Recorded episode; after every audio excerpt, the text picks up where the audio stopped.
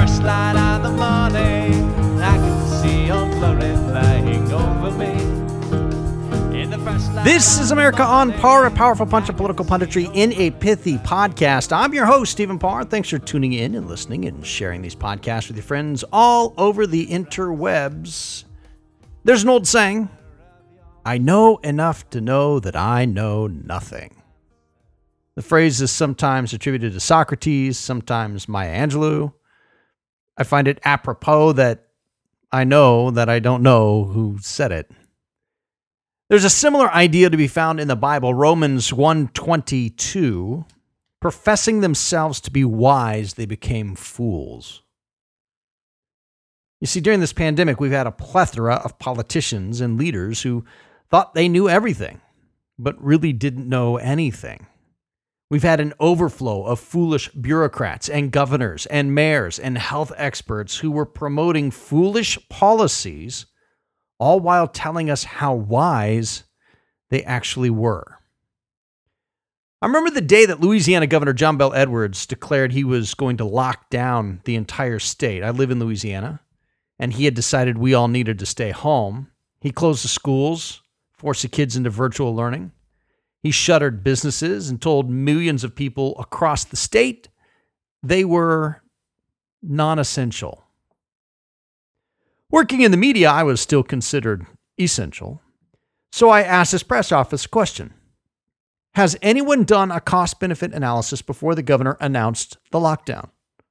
How many lives will be saved as a result of this policy? How many people will lose their jobs? How many businesses will lose everything? And how many other people will lose their lives due to drug overdoses, depression, or lack of regular medical care? They never answered my question. The reason they didn't answer the question is because no one had done a cost benefit analysis. And since no one bothered to analyze the potential costs, even a cursory overview of it, no one had the answers to the specific follow up questions about lives saved versus lives lost and lives ruined. I bring all this up because we now know how many lives were saved by the lockdowns. Almost zero. There's a new study out by Johns Hopkins University. Jonas Herby, Lars Jonung, and Stephen H. Hanke are the authors. All three are economics professors familiar with cost benefit analysis. They went looking through the predictions early on in the COVID pandemic. They start off their paper noting that, quote, an often cited model simulation study by researchers at the Imperial College London, Ferguson et al., 2020, predicted that a suppression strategy based on a lockdown would reduce COVID 19 mortality by up to 98%. 98%. A computer model. I wonder if that computer model was as good as the climate computer models for the UN have been. Turns out it's even worse than those. You see, the computer models predicted 98% reduction in the number of people who died from COVID if we would just lock down the population, but the data shows that both in Europe and in the US, the more stringent the lockdowns were, the more people died. That's the opposite of what you would expect just looking at the prediction models on the surface.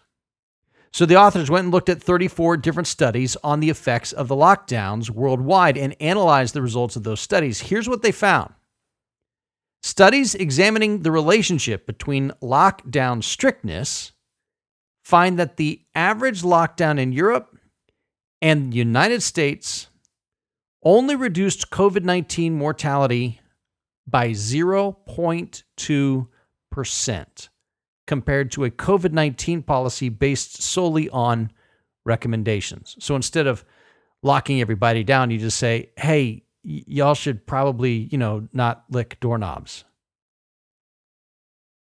Okay, so why didn't these lockdown measures work? The authors wisely say they don't know, but they do propose four possibilities for people to debate.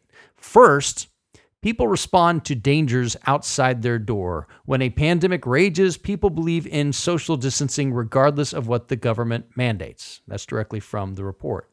Well, that makes sense. Some people were already starting to wear masks in public even before the lockdowns began in March of 2020. It was on the news every night. People knew there was a new disease and they didn't want to catch it. In general, we humans are capable of rudimentary cost benefit analysis without a government doing that for us. We have survival instincts.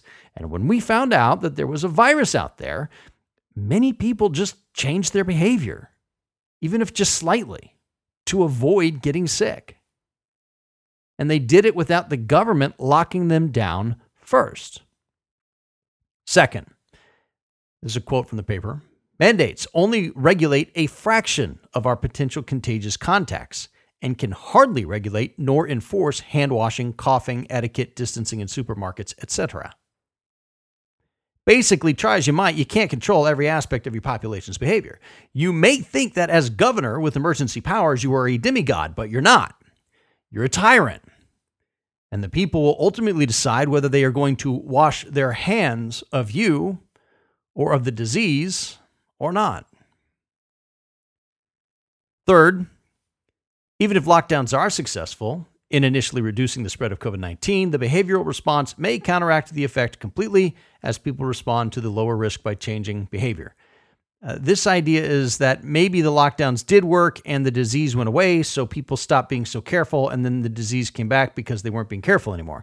I tend not to agree with this idea as much as the other two, mostly because from the data I've seen, there hasn't been a single location on Earth that mandated masks and saw COVID infections drop two weeks later and stay lower for any extended period of time. The lockdowns didn't drop mortality rates.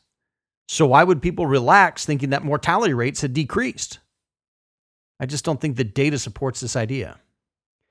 Fourth, quote, unintended consequences may play a larger role than recognized.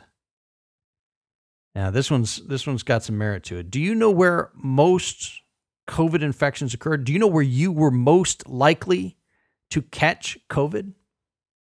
At work? On a subway? On a bus, in a bar, at a school, walking past the park? Nope. The place you are most likely to catch COVID is in your own home. That's what the data says. And where did the tyrants want everyone to stay during the lockdowns? At home. You weren't likely to get to the disease walking outdoors, but many places banned people from going to the beach or the park or zoos or indeed past your mailbox. And one of the things that can help you fight off infection is vitamin D. You get vitamin D from being out in the sunshine, but the lockdowns kept people out of the sun and in their homes where they were most likely to catch COVID. So the lockdowns, the government interventions didn't prevent deaths in any measurable way. You know what they did do? They put millions of people out of work. We still don't have as many people back in the workforce today as we did in February 2020. The lockdowns led to hundreds of thousands of small businesses shutting down for good the lockdowns cost an entire generation of children a year and a half of education so far and counting. Well, not the rich kids. I mean, according to the data, the rich kids are still doing just fine. But inner city kids, they have fallen so far behind, they may never catch up. And the lockdowns cost us lives. Suicides and overdoses rose during the lockdowns. Cancer deaths and heart disease both rose due to a lack of early treatment. Look at all this has cost us. Now look at what we've gained. See, that's a cost benefit analysis. It's what we should have done before the lockdowns. We lost so much and gained so little. But power is a huge temptation. Power is a liar, and power creates fools. Those with power at the start of the pandemic believed the lie that they could stop the disease simply by taking away the rights of liberty of their fellow men. They professed themselves to be wise and then became fools. And now we know enough to know they didn't know anything at all. Thanks for listening. If you like this podcast, make sure you subscribe either on SoundCloud, iTunes, Stitcher, or TuneIn. If you'd like to leave a comment, you can always do so on my website, AmericaOnPar.com. I'm Stephen Parr, and I can still see Old Glory flying over me.